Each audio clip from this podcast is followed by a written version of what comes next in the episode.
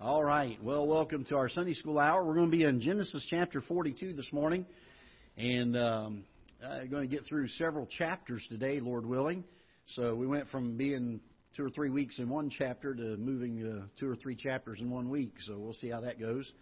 But uh, good to see everybody here, and a lot more folks uh, starting to get back in in the church, and we thank the Lord for that. We still have a few folks that are out, not able to come yet, and um, continue to pray for them, if you will. Uh, a lot of them have um, uh, underlying health issues, and so they're trying to be very cautious, and I certainly understand and appreciate their concern on that. And so pray for them, if you will. A um, couple of things very quickly by way of announcements. We're going to have uh, a vacation Bible school meeting right after the 11 o'clock service this morning, and uh, we'll just meet right down here by the piano. We won't be, but probably about five to eight minutes, maybe somewhere in there. Uh, we've got some things to hand out to you as well as to talk to you about um, some possible changes in the structure of what we're going to be doing. And so, um, very important meeting. If you're going to help us with VBS this year, if you can be there, uh, that'll be great help. Um, also, one other note, and you'll notice on your bulletins, we did change the date uh, under the upcoming events on the back of your bulletin. Uh, we did have to move our men's advance back one week. Uh, we had a, a scheduling conflict with uh, Brother Tully. And so if you have the big church calendar hanging up at home, uh, we've moved that back just one week. And so if you want to mark it on there, we do have it correct in the bulletin here. And so uh, just to give you a note on that. Um, next week we're going to have the Crow family with us, or we're, we're slated to have the Crow family with us if they're still traveling with all the coronavirus and trying to get confirmation from them of everything. But uh, Lord willing, they'll be with us next Sunday, and uh, looking forward to a good time together. And then two weeks from today is Father's Day. So uh, make sure, uh, kids, that you find out what your dads want. You know, new boat, new car, new truck, whatever it is, and then go get the little Matchbox from Walmart. You know, and uh, but uh, that'll be two weeks from today. We'll have a, a special time in the service for the men uh, as well, and uh, looking forward to that. And uh, then three weeks from today, just happened to have uh, as, uh, the McCormick family called me, and they happened to have an open week and so they're going to come uh, three weeks from today and be with us, uh, providing some special music and for the service. And we thank the Lord for that and look forward to it. So a lot of things coming up. Uh, mark your calendars. Vacation Bible School just around the corner at this point, and uh, so be praying for that. That God will bless and use that. Let's uh, go to the Lord in prayer. We'll take some prayer requests real quick. If you have something you'd like for us to pray for, uh, continue to pray for Brother Bob Schwabert, who's recovering with. Um, uh, from taking a fall and breaking his leg.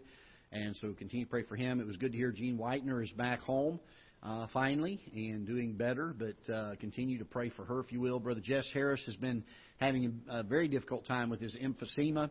Uh, also talked to Brother Ron Beckett this week, and he's been struggling a lot with uh, the heat. And uh, those of you that know, he's got some lung conditions and issues, and was really having a couple really bad days this week. So pray for him, if you will.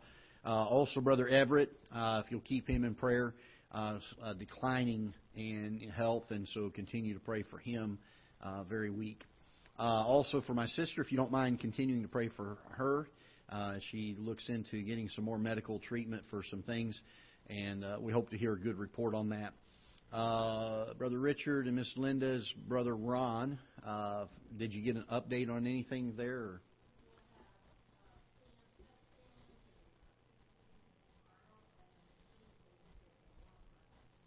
Okay.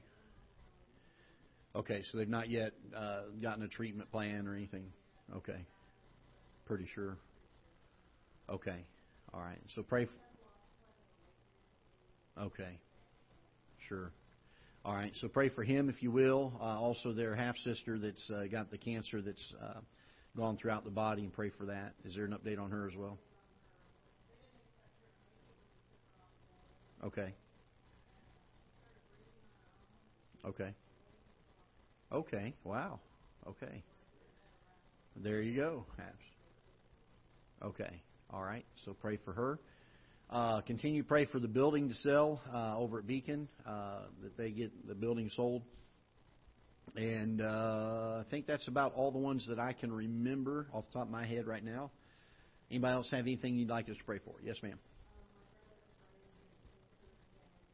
And his name is what again? Fran, okay, all right.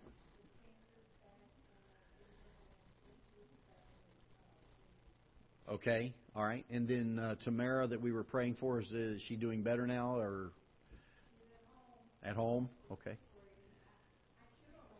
What the deal was? Okay.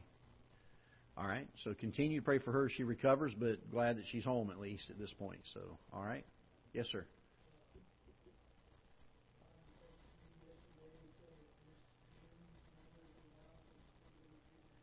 Okay. All right. Sure. Okay. All right. So continue to pray for Miss June Bolin. Uh, did not was not able to get her cancer treatment again this week. So pray for that. Yes, ma'am. I didn't catch. I'm sorry. I didn't catch all that. Okay. All right. So pray for this one. All right. There's my niece Kayla. How you doing, Kayla? Good to see you. Glad you're here today. All right. Anybody else? All right, let's go to the Lord in prayer then. Father, we're so grateful. We're thankful this morning that we can come to you in prayer. We're thankful for the opportunity once again to meet back together. And what a joy, uh, Lord, as we have had several months where we have not been able to do this. And uh, these last few weeks have been so precious and we've enjoyed it. And Lord, it's helped us to have a new appreciation for the time that you give us to be together in fellowship around your word. We come to you this morning, and there are many requests that we need your uh, intervention on. And even though you already know them, we've come to you this morning to express our dependence upon you and to put our faith in you for your hand to be at work in them and for your will to be accomplished through them. I pray that you'd bless those that are uh, very sick, those several, many that uh, were mentioned actually this morning that have been battling very serious health problems. Some of them cancer, uh, some of them uh, physical things that we're not even sure what the the diagnosis is. Um, I don't mention her real often, but even Victoria Reed this morning, as I uh, was talking to Brother Randy this week, and still trying to figure out uh, what's going on there. I pray that you would touch her body and strengthen her. And uh, Lord, so many of our folks, Brother Ron Beckett and uh, Miss June Bolin. Um, we pray that you'll touch their bodies, Brother Bob and uh, the uh, brother and sister of uh, Miss Linda and uh, Brother Richard. Lord, so many of our people that need your hand of healing upon them. We know that when the doctors have done all that they can, Lord, we, we know that you can do things beyond what, what man can do. And so we ask this morning that you would do that. And that you would draw near to the families, that you'd give comfort and grace and strength during this time. And then, Father, there are numbers of our folks that are battling uh, depression, and, and uh, all of this being locked down has created some problems in their lives. And we pray that your grace would be very real to them, that you draw very close to them in comfort and encourage their day, draw their hearts close to you. And we do pray that you'll bless those that have some very important decisions to make, and Lord, some of them that uh, they're not real good outlooks on some of the possible um, decisions that they're going to have to make. But I pray that you would give great wisdom and great guidance. And uh, then, Father, help us as we uh, meet together today. We've come to uh, study your word, to learn about it. We ask that your Holy Spirit will guide and direct us. And I pray that you would help us to uh, have your word open up into our hearts and our minds, that we would be able to not just be a hearer of your word, but that we would put it into practice. Lord, most importantly, that we would put it into practice, that we would take heed to it, and that it will be a help to us. I pray that you'll help our hearts to be drawn closer to you, that we'll love you more today than we did when we walked in here this morning. And Father, help us to grow daily in these things. We pray that you'll bless all that is said and done, that it will bring glory to you, and that we'll be able to point uh, men to you. In Jesus' name we pray. Amen. All right, uh, Genesis chapter 42. We've been uh, a good deal of time on the life of Joseph, and we're going to we're getting close to the end of it, and we're going to move quickly through several uh, chapters today, and uh, then uh, try to pull two or three very significant truths and things that we can learn from this. In chapter 42, we'll begin reading. Now, when Jacob saw that there was corn in Egypt, Jacob said unto his sons, Why do you look one upon another? And he said, Behold, I have heard that there is corn in Egypt. Get you down thither and buy for us from thence, and we may live and not that we may live and not die. And Joseph's ten brethren went down to buy corn in Egypt, but Benjamin, Joseph's brother, Jacob sent not with his brethren, for he said, Lest peradventure mischief befall him. And the sons of Israel came to buy corn among those that came, for the famine was in the land of Canaan. And Joseph was the governor over the land, and he was um, and he it was that sold to all the people of the land. And Joseph's brethren came and bowed down themselves before him with their faces to the earth. And Joseph saw his brethren, and he knew them, but made himself strange unto them, and spake roughly unto them. And he said unto them, Whence come ye? And they said, From the land of Canaan to buy food. And Joseph, Joseph knew his brethren, uh, but they knew him not. We're not going to take time to read the entire uh, the entirety of the three chapters. That would be something I would encourage you uh, maybe this afternoon when you get home to take the time to read uh, the passages that fill in the gaps of some of this. So, uh, but follow with me. We're going to move over to verse number 17. And he put them all together into ward three days. And Joseph said unto them, unto them, the third day, This do and live, for I fear God. If ye be true men, let one of your brethren be bound in the house of your prison.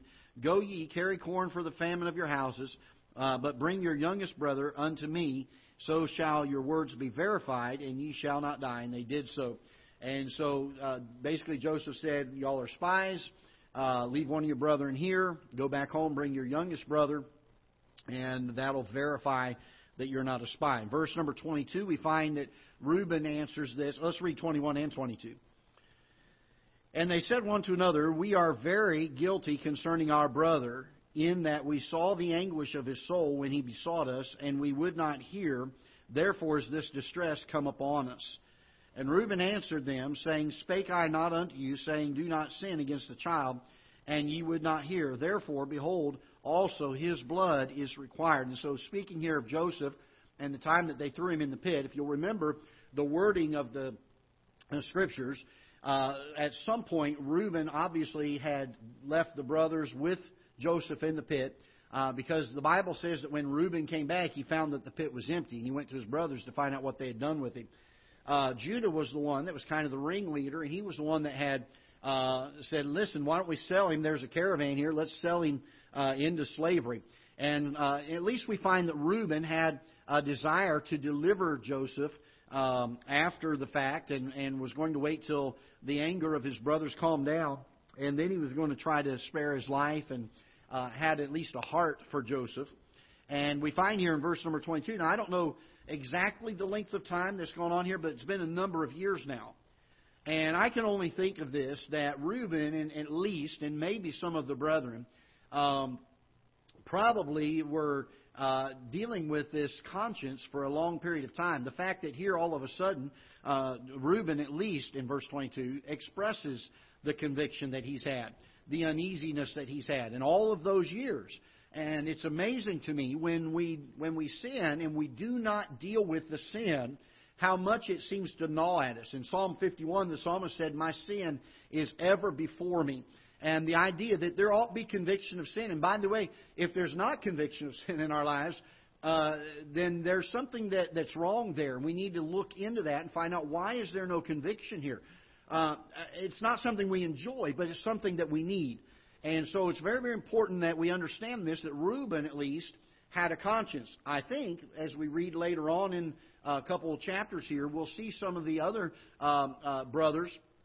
And I believe that there was probably uh, a level of remorse over those years, uh, some some gnawing at them about what had happened to their brother. I'm sure that most of them thought that he was uh, at best still in slavery, and at worst probably even dead. And uh, the Bible says, and they knew not, verse number 23, and they knew not that Joseph understood them, for he spake unto them by an interpreter, and he turned himself about from them and wept. That's the key to this entire passage. And returned to them again and communed with them and took them from Simeon and bound him before their eyes. Now, he's going to take Simeon and keep him, but I want you to notice here are the brothers that threw him in the pit, that sold him into slavery, that caused him to be in the prison in, in Egypt because of their actions. They put him in that situation where he would uh, be in the prison and also uh, all of the things that are there. And notice the Bible says that Joseph wept. I'm interested in this as, as we see at the very onset, perhaps a, a spirit of forgiveness. Could we say it that way in the heart of Joseph? And we're going to look at this idea of forgiveness over these next few chapters. Because I'll tell you, we live in a day where even God's people do not understand the truth from God's Word about forgiveness. Uh, we're at a place where we live in a society that has, so, has made us so abrasive to things, that's caused us to become so hard hearted that if somebody does ill to me, boy, I am going to get them. I don't know how, but I'm going to get them. That's what the world thinks. And here we find Joseph, who's in a premium position, isn't he? I mean, he's in the, the best position he could ever be to seek his vengeance on his brothers. I mean, Joseph, he's already had them in prison for three days as spies. All Joseph has to do is say the word. He's second only unto Pharaoh in the land. And all Joseph has to do is say the word, and they'll throw his brothers in a pit. And they'll sell his brothers into slavery. Worse yet, he could say the word and they could be killed. And it's amazing to me to see that before his brothers ever came, Joseph had already forgiven them. Because when they stood before him, he wept. He wasn't angry. He had missed his brothers. He loved his brothers. What a testimony. I wonder how often it would be when someone would do something so horrendous to us as they did to Joseph, how often we would love them. We would weep for them. We would have compassion on them. We won't take the time to read all that goes on here, but Joseph plays a few tricks on them as far as uh, putting their money back in their bags and making them nervous about the fact that they had, they they were worried they were going to be accused of stealing. They go back to jo, uh, to Jacob and they tell Jacob what has happened here. And now understand, Simeon is is in prison. They're still in in Egypt. He they kept him there, and Jacob won't let the brothers come back. In fact, they just assume Simeon is lost. If you look in verse number, uh, let's back up to verse number 36 of chapter 42. And Jacob, Jacob their father said unto them, Me have ye bereaved, uh, me have ye bereaved of my children. Joseph is not, and Simeon is not. In other words, Jacob was thinking, Simeon's lost. I'm not sending any more of my sons. I'll lose more of them. Better to lose just Simeon than, than additional sons. And he said, Simeon is not, and ye will take Benjamin away. All these things are against me. And Jacob's not wanting to let them go. The famine was sore in the land, verse number 1 of chapter 43. The famine was sore in the land, and it came to pass when they had eaten up the corn which they had bought, brought out of Egypt, their father said unto them, Go again, buy us a little food. And Judah spake unto him, saying, The man did solemnly protest unto us, saying, Ye shall not see my face, except your brother be with you. If thou wilt send our brother with us, we will go down and buy thee food. But if thou wilt not send him, we will not go down. For the man said unto us, Ye shall not see my face, except your brother be with you. And Israel said, Wherefore dealt ye so ill with me, as to tell the man whether ye had yet a brother? In other words, he said, Why'd you even let him know you had a brother? And they said, The man asked us straightly of our state and of our kindred, saying, Is your father yet alive? Have ye another brother? And we told him according to the tenor of those words. Could we certainly know that he would say, Bring your brother down? And Judah said unto Israel his father, Send the lad with me, and we will arise and go that we may live and not die, both we and thou, and also our little ones. I will be surety for him. Of my hand shalt thou require him. If I bring him not unto thee, and set him before thee, then let me bear the blame forever. For except we had lingered, surely now we had returned this second time. It's interesting to me that Judah is the one that becomes the surety for Benjamin. Judah, the ringleader, the one that had sold his brother Joseph into slavery, the one that had so despised him and wanted to get rid of him, is now saying, I will be the surety for my brother. I'll make sure that he's protected. I'll make sure that he's safe. And so we find that there's been a change in, J- in Judah's life, hasn't there? Sometime during that period of years, there's been uh, something that has changed in him. Uh, and by the way, can I tell you this? There's always the idea that we're not all that we should be. But aren't you glad we're not what we used to be? That God is not done with us yet. That God is going to continue to work in our lives day by day. And by the way, that ought to be our heart's desire. That every day God grow us a little bit more and chisel us more into the shape that He would long for us to be. In verse number 15 of chapter 43, the men took the present. And their father said, Go ahead and go. The men took the present, and they took double money in their hand and Benjamin, and rose up and went down to Egypt and stood before Joseph. And when Joseph saw Benjamin with them, he said to the ruler of his house, Bring these men home and slay and make ready, for these men shall dine with me at noon. And the man did as Joseph bade, and the man brought, men, uh, brought the men into Joseph's house. And the men were afraid because they were brought into Joseph's house. And they said, Because of the money that was returned in our sacks at the first time, are we brought in that he may seek occasion against us? Remember the first time he accused them of being spies.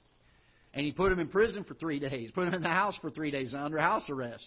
Said, You can't go anywhere for three days. Now he's bringing them into his house, and they're scared to death. They're wondering what's going on here.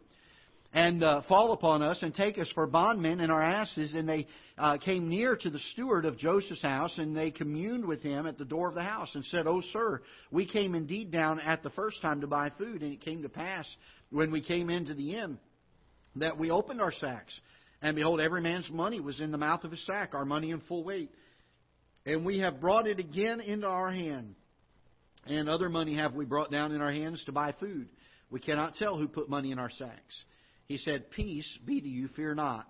Your God and the God of your father hath given you treasure in your sacks. I had your money. And he brought Simeon out unto them. And the man brought the men into Joseph's house and gave them water and wash and they washed their feet.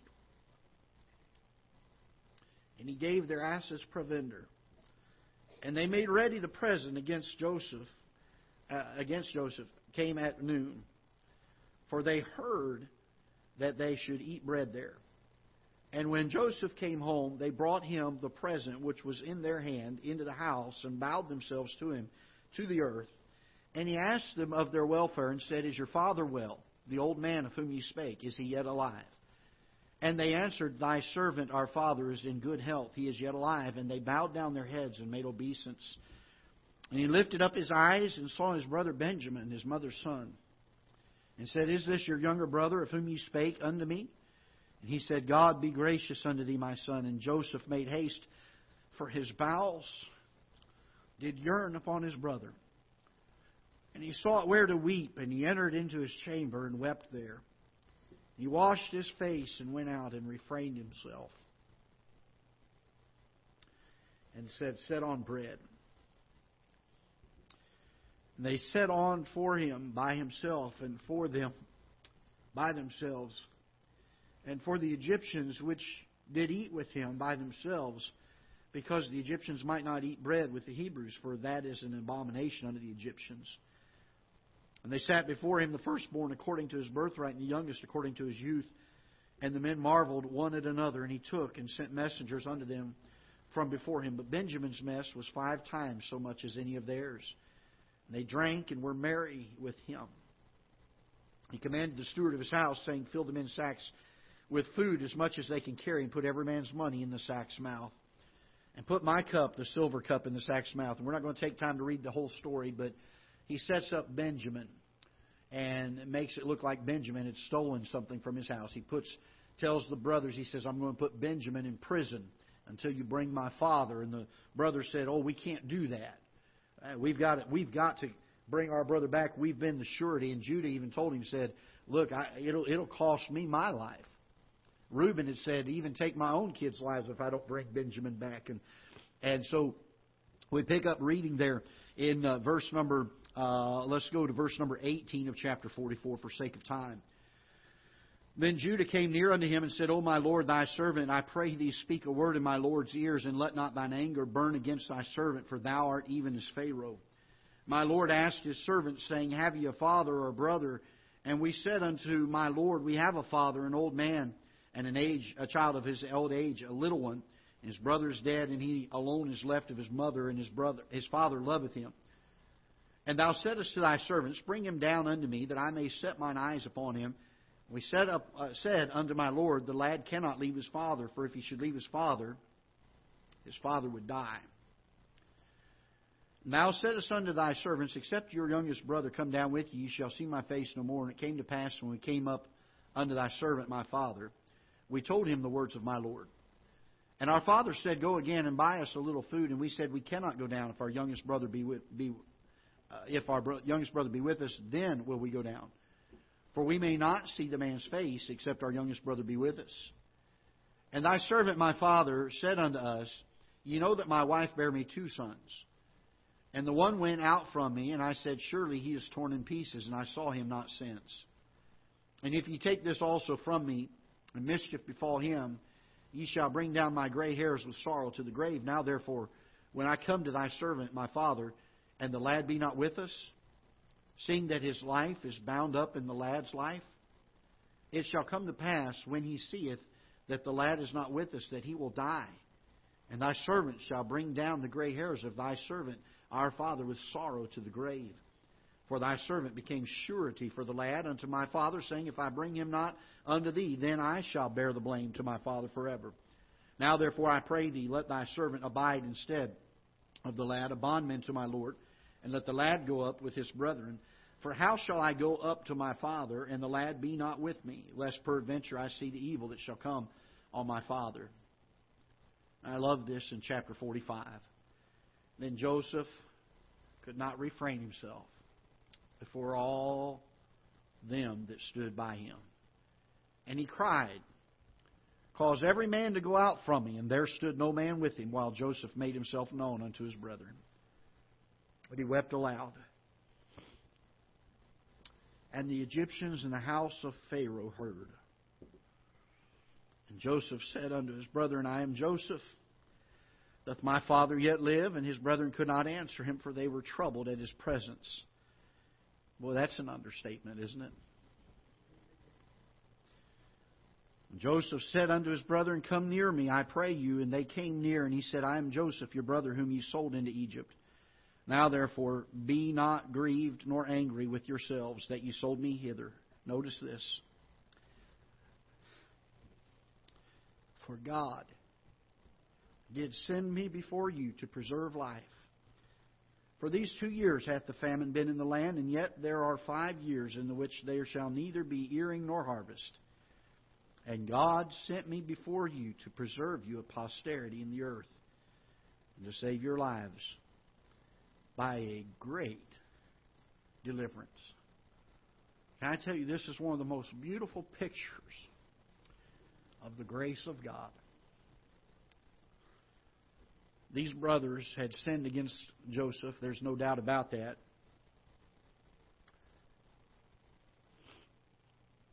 But Joseph gave forgiveness and gave his love to them even before they had come back to him and reconciled themselves to him. Can I tell you, that is such a beautiful picture of what God has done for you and I.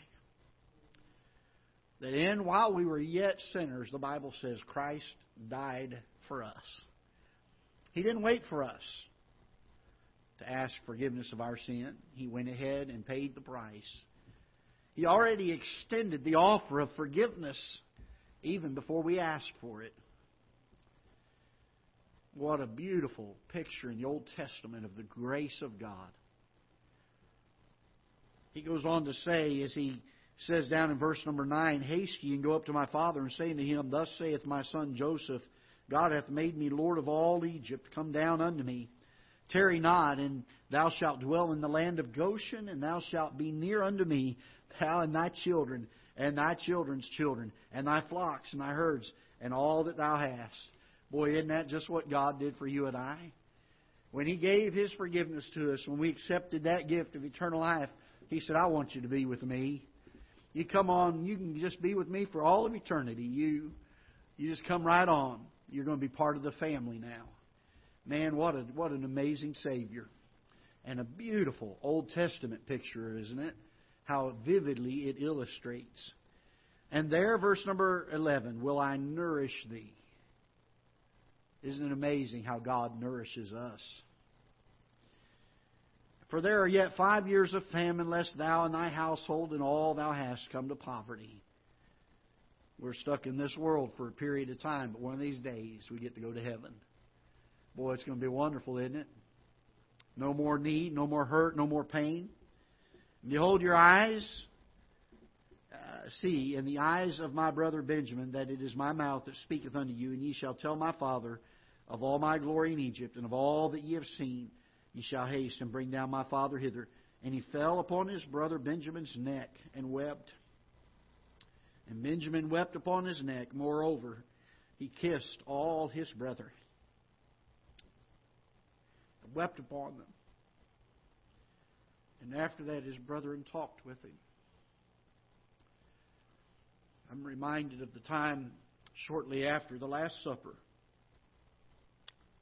when the Lord Jesus Christ went to the Garden of Gethsemane. And he wept and he prayed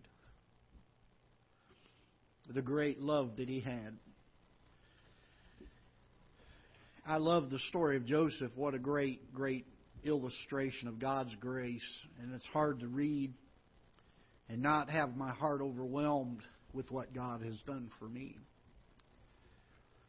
But I want us to learn some lessons that I believe the Bible teaches in not only this passage where it illustrates them, but also in the New Testament of Scriptures where it teaches us some things and that is regarding the issue of forgiveness.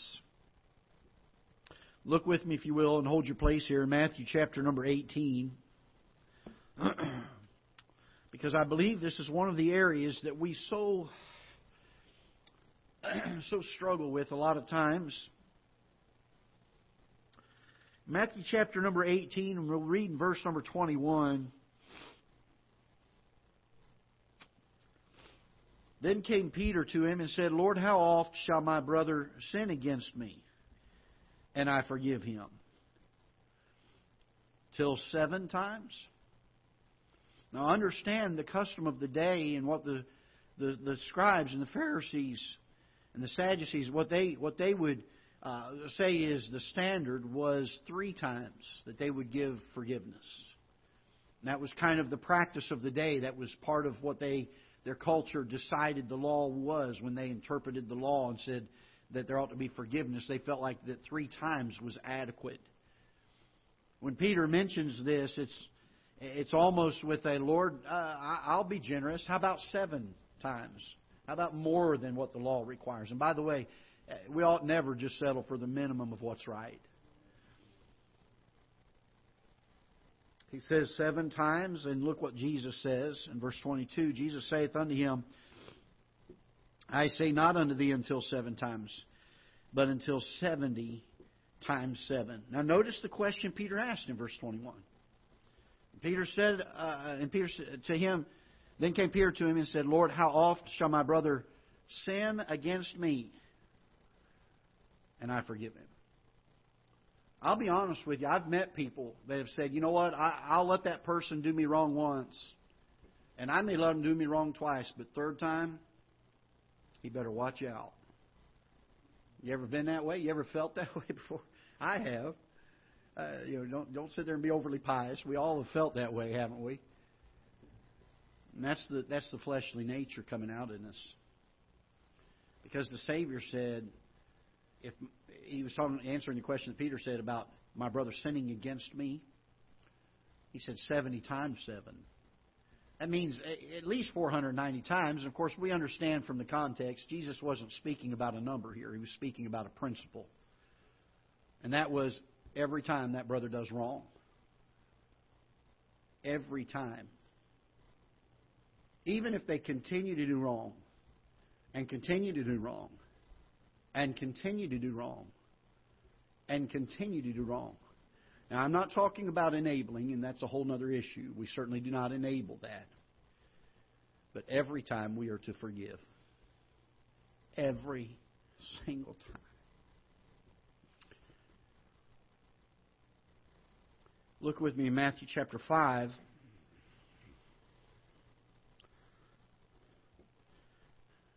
And what a great example we have of this. Jesus didn't just say 70 times 7, did he? Jesus practiced it. Isn't it good when somebody teaches a Bible principle and then lives it? Especially when it's our Savior. He doesn't tell us to do anything that He doesn't also live Himself. We get to Matthew chapter number 5. Look with me in verse number 21. Ye have heard that it was said by them of old, Thou shalt not kill, and whosoever shall kill shall be in danger of the judgment. But I say unto you that whosoever is angry with his brother without a cause shall be in danger of the judgment. Whosoever shall say to his brother Raca shall be in danger of the council. But whosoever shall say thou fool shall be in danger of hell fire. Therefore, if thou bring thy gift to the altar, and there rememberest that thy brother have aught against thee, Leave thy gift before the altar and go thy way first. Be reconciled to thy brother, and then come and offer thy gift. The Lord is not interested in the sacrifices we can offer if we're not willing to be forgiving. Back in chapter number 18 now, I want you to see what Jesus continues to teach after he makes that statement. The importance that forgiveness to God is more important than the sacrifices we can make to Him. Now, look with me, if you will, in, uh, get the right verse here. Verse number 23, excuse me. Therefore is the kingdom of heaven likened unto a certain king, which would take account of his servants. When he had begun to reckon, one was brought unto him, which owed him ten thousand talents. For as much as he had not to pay, the Lord commanded him to be sold, and his wife and children, and all that he had, and payment to be made. The servant therefore fell down and worshipped him, saying, Lord, have patience with me, and I will pay thee all. Then the Lord of that servant was moved with compassion and loosed him. And he doesn't just delay him, the debt. Notice what it says. He forgave him the debt. God doesn't just delay our payment for our sin. There are, there are religious groups out there that teach that you have to pay for your sin for a period of time. I'm thankful God did not delay my debt. He forgave it. But the same servant went out. Now, notice this one who had been forgiven these 10,000 talents this same servant went out and found one of his fellow servants which owed him a hundred pence. Just a smattering, just a, a fraction, a drop in the bucket of what he had owed. And he laid hands on him and took him by the throat, saying, Pay me that thou owest. And his fellow servant fell down at his feet and besought him, saying, Have patience with me, and I will pay thee all. And he would not.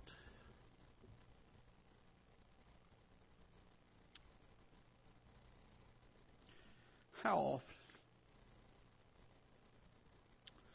How often can it be said of us that we would not?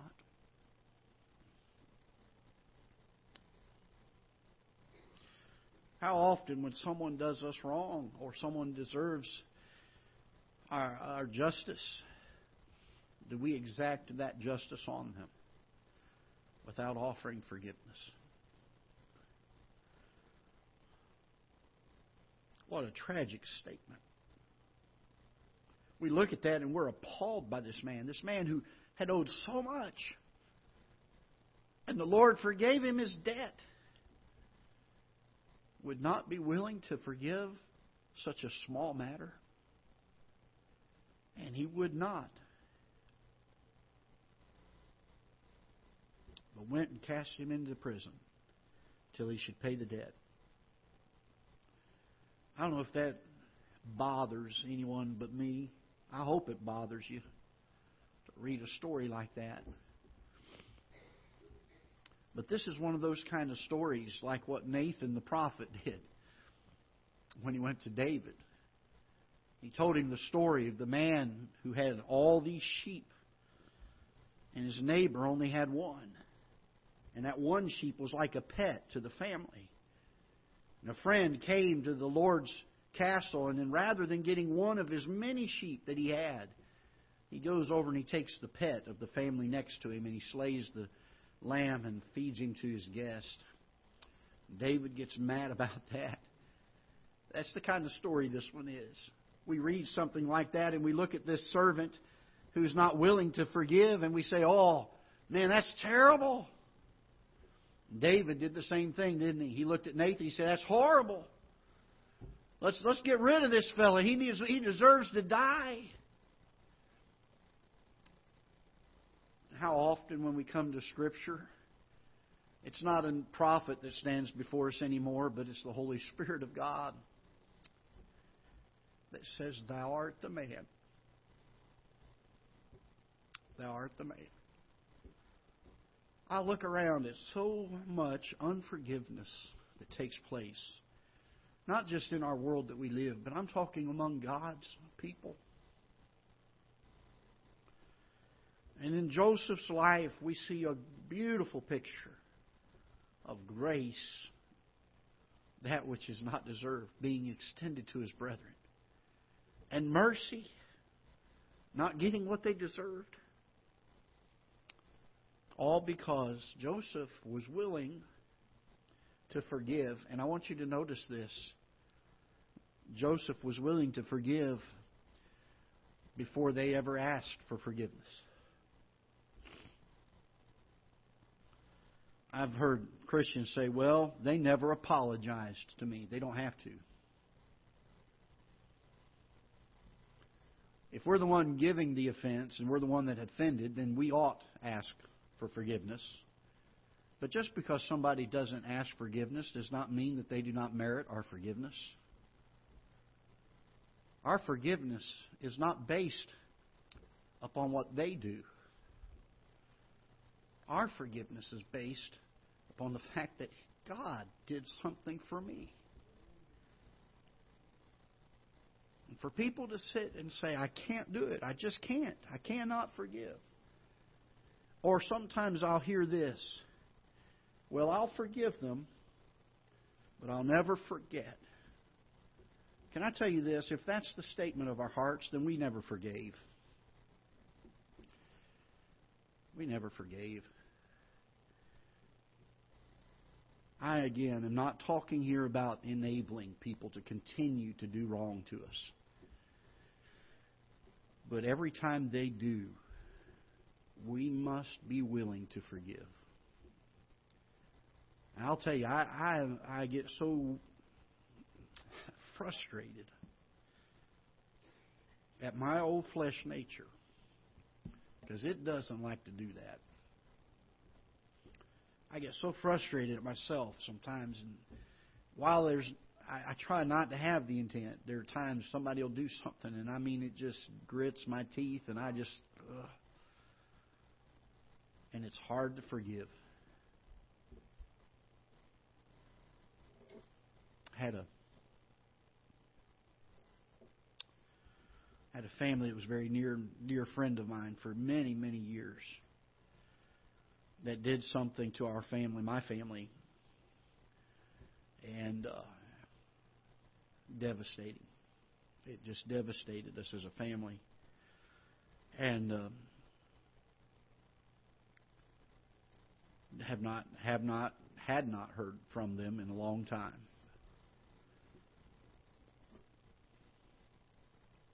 And had tried to reach out a few times in texts and emails, just trying to find out how they were doing and telling them I was praying for them. And a couple of weeks ago, I was sitting downstairs at lunchtime, and a text came through on my phone. And the folks were reaching back out to me once again, finally. And there has been a restoration of friendship there. Can I tell you, there has been great joy in that because these friends that I had loved for so many years, that I was estranged to for so many years, are now my friends again. And there's a great joy in that. There's a great joy in that. What we can learn from the life of Joseph is, is amazing. There's so much there. We haven't even scratched the surface really, but I want to I want to emphasize this morning the responsibility that you and I have to forgive. And may God help us to be that way, all right? I hope that'll be a help. Let's pray. Father, we're thankful for your word. We pray that you'll bless it and use it. And Father, help us to first of all recognize how much we have been forgiven. And may that encourage us and motivate us to offer and extend our forgiveness to those that may do wrong to us. That we can love them and be moved with compassion on them and extend our forgiveness. Father, help us to glorify you in all of the things that we do in our life. That we may be able to point men to you, that when folks look at us, they can see your example shining through. Help us in the next service to follow. I pray that you'll speak to our hearts and encourage us. Help it to be something that will benefit us and draw our hearts closer to you. And Lord, we ask for your Holy Spirit's guidance and direction throughout this day. In Jesus' name we pray. Amen. All right, we're dismissed. We'll be back in about, uh, looks like about 12 or 14 minutes here.